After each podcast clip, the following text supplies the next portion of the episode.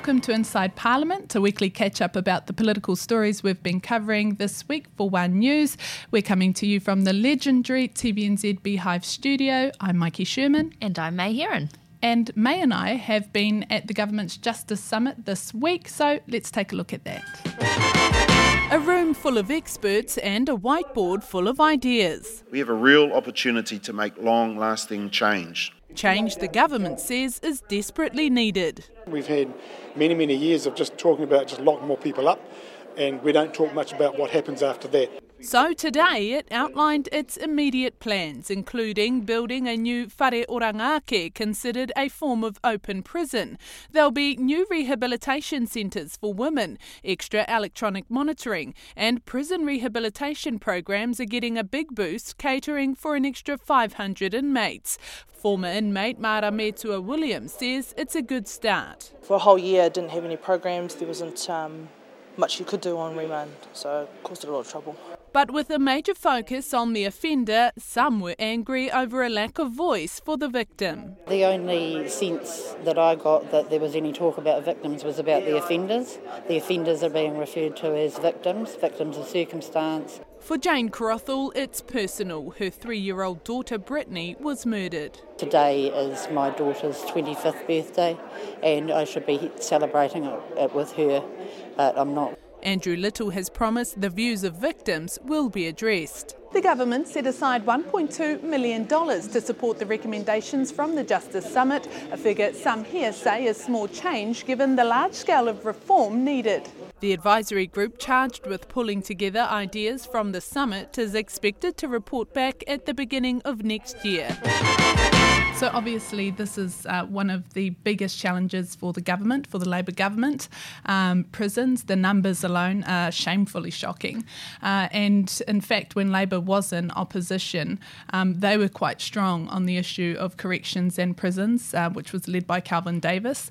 Um, so, they've got a lot to prove um, now that they're in the seats of power.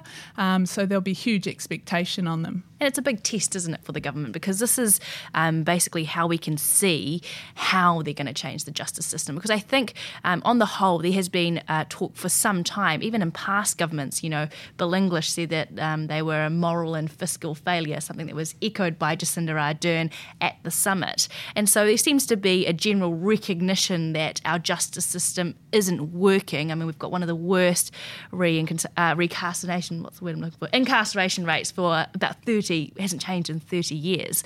And so this, the challenge for the government is not accepting that that's a problem. It's about um, I guess, finding how to change it. I mean, was there much, do you think, way forward with that in the summit? Yeah, look, um, uh, I spoke to Moana Jackson, who is a Māori law academic, and he um, spoke about the need um, to be bold and to think outside the square and actually go outside perhaps the wire, the prison wire, um, when it comes to habilitation um, of offenders. Uh, he said that obviously there's a fear around doing that amongst the public, and that sort of fear can uh, cripple say, governments uh, when they're making, having to make those bold decisions. Um, but I think if we want to see significant change, there seemed to be um, a consensus at the summit that um, those bold moves were needed. Um, my assessment of the summit, I mean, I was there over the two days. Um, in some ways, it was quite slick. Um, you had, uh, you know, a full house. You had experts. You had frontline staff there. Um, it looked good, and you had the likes of um, Kirsti Luke, who's the CEO of Tūhoe Tribe, taking out, uh, taking some of the breakout sessions. You also had Eugene Ryder, who's a Black Power member and social worker, taking some of the breakout sessions. So you had those sort of bases covered, um, and you also had, I thought, the ministers tackling head on um, what you said um, and, and what is obviously a glaring failure um, of the country, and that is the Māori prison population. So, in those ways, it was really good. But in other ways, it seemed quite messy. Uh, you had the likes of Anzac Wallace, a Māori leader, interrupt um, Jan Logie's speech, um, saying, you know, it's all very well that you are talking um, about Māori, but we are here as Māori. Let us speak for ourselves, give us the time um, to have a kōrero. Uh, you also had Denis O'Reilly, um, who spoke out when Kelvin Davis was speaking, um, and he was critical of the way that Kelvin was articulating uh, gang members. Um, and then you had the mother of a three year old girl uh, who was murdered, and she spoke about um, the fact that there was no voice of the victim at the summit. And so all of those points I thought were valid. Um, and the government obviously um, has to juggle those those tricky elements of this issue. Yeah, and I think you, especially that victim point, is very interesting because that is what National is um, getting uh, getting their teeth on a little bit. The fact that there's going to be more criminals, or they're questioning whether there's going to be more criminals on the streets and whether um, it's going to be actually more unsafe for people out there. So you know that's a really fine line the government has to walk here, which is you know looking after victims, still punishing people for the crime, but at the same time rehabilitating and looking after people. So we'll see what the advisory group comes back with. Uh, their recommendations due back at the beginning of next year. Let's move now to uh, MPs' pays. Um, let's take a look at that story. Politicians' pay often comes under scrutiny. Now, the highest paid, the Prime Minister, doesn't like what she sees. They would be issuing us an increase uh, in the order of 3%. That is not acceptable to this government. Prime Minister Jacinda Ardern today going as far as to announce a year long freeze in MPs' pay and allowances.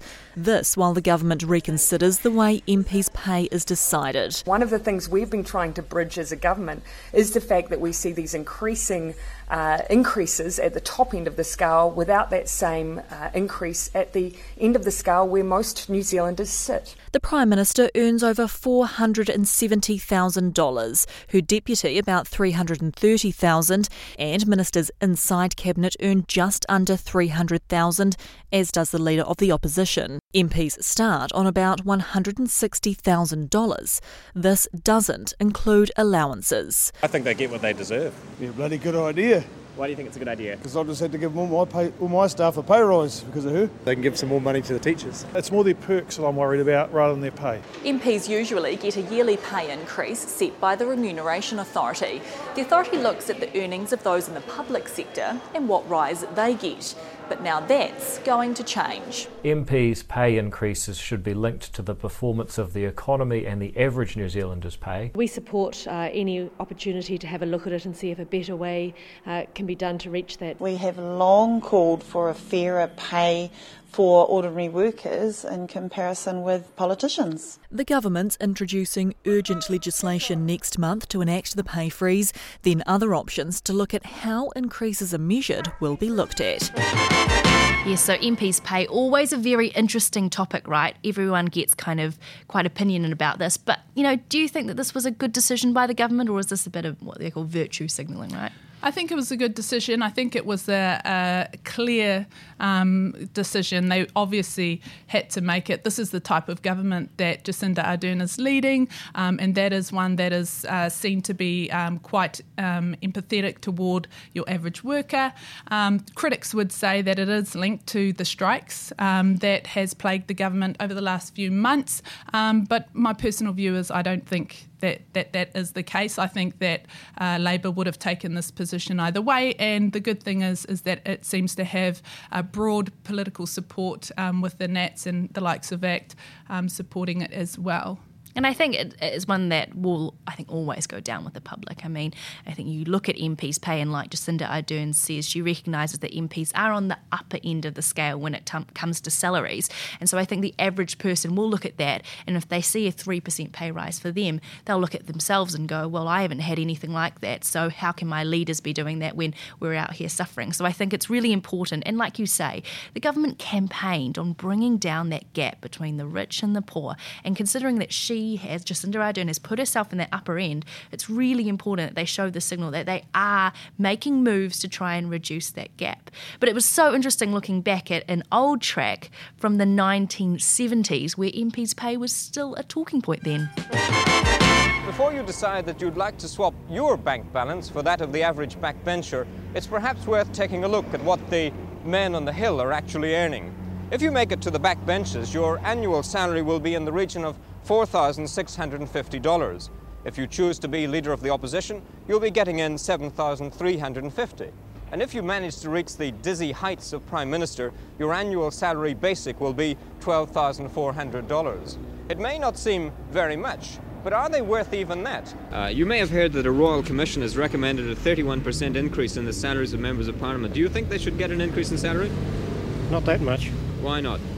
I think they get too much now. Yes, in the old days it was a privilege to be a member of Parliament and you did it for nothing. If they had a, such an increase or an even larger increase, perhaps they might get some brighter chaps up there. I think that it's the biggest scandal that's ever happened in this country. When we're constantly being reminded about rising prices, rising costs, and rising wages, right. surely this is a highly inappropriate time even to be considering an increase like that. Now, I agree that uh, in that sense it is, but uh, our uh, increases come once every three years. Last time uh, there was a small increase because of the economic circumstances, and the Commission's now uh, taken the opportunity of bringing uh, member salaries up to what they would have been.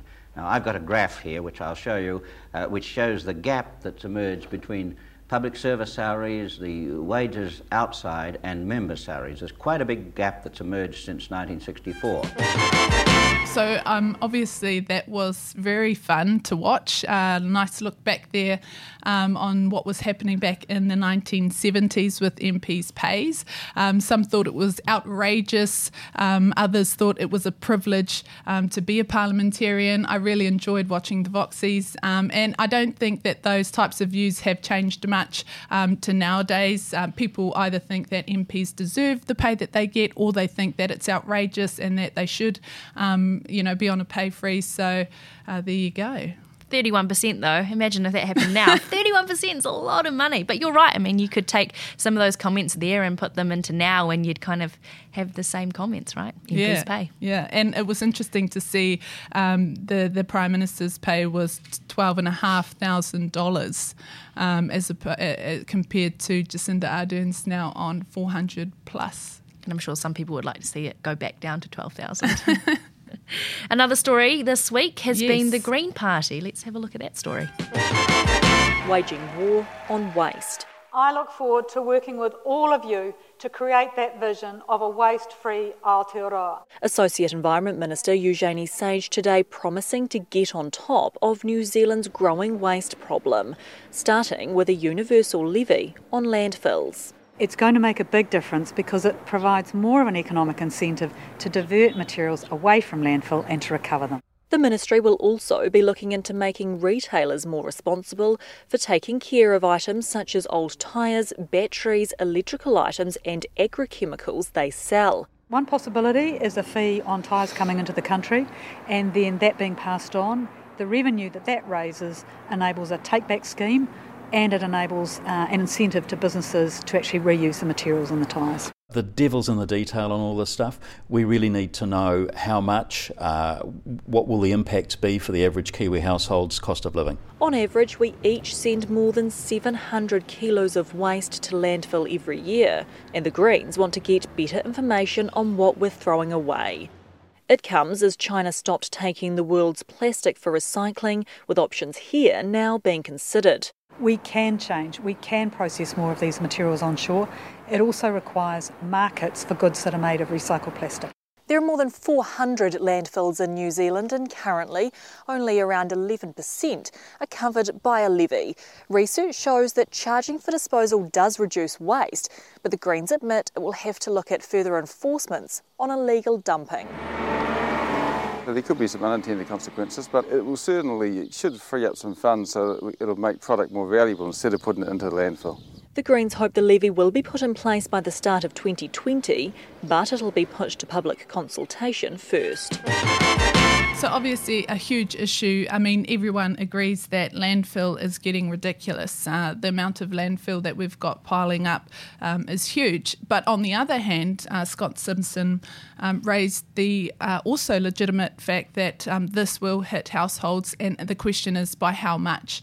Um, we're already seeing um, other uh, gains from the Green Party on plastic bags and the likes. All those all will all trickle back to the households as well. So it's just about sort of keeping an an eye on the costs, I guess, the growing cost, um, but also being mindful of the worthiness that I, these that these policies have. Exactly. I think we've got some competing interests here, some in, in some shape or form, because we've got um, a very worthy environment issue here, which is waste. You know, New Zealand's waste problem is massive. We talk about plastic in oceans. We talk about um, again, like in that piece just then, about how our waste can no longer be sent to China, and so we're having to deal with that problem here. So it's a very real issue for us at the moment in terms of the government needing to deal with it. But the question is who pays for that, right? And so at the moment they're proposing that obviously if you generate the waste, you pay for the waste. But the question is is is for the lower income families, the question is can they afford it? And and is that the right way to be dealing with this issue? Or does this need to be coming from a different way? Do we need to be paying for it in a different format? And I think the critics will say it's another tax, right? It's another tax. And so the devil will be in the detail. So we'll keep an eye out on when that detail comes out.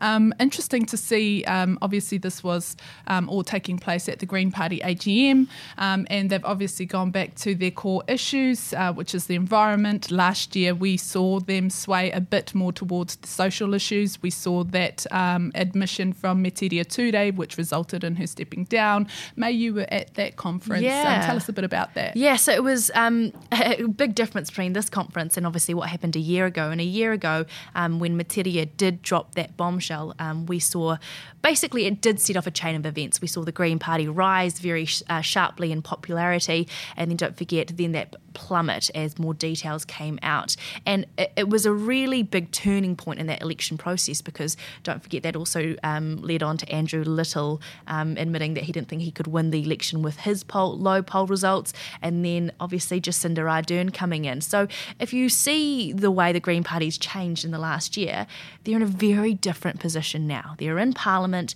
they're in government, and they're making decisions. And so um, there is a bit of tension growing within the Green Party, um, within its members versus the people in Parliament, just about um, how, how much gains it's actually making. Because yes, we've got some environmental gains here, but don't forget there's some compromise that they've had to make along the way. The Waka Jumping Bill, um, that's one really big sticking point for a lot of the Green Party members. And historically, small parties don't do well in government, do they? No, they don't. But I think that for the Green Party, they have made significant gains. And the likes of the Waka Jumping Bill, although it does cut to their core values and principles, you know, when you're in government, it is about give and take. And so I think that they can be on the whole, happy with what they have been achieving um, being part of the government. Um, and I think that, you know, when we see them going back to their core issues um, of the environment, um, you know, things like um, the levy on landfills, um, that is playing to their core voters.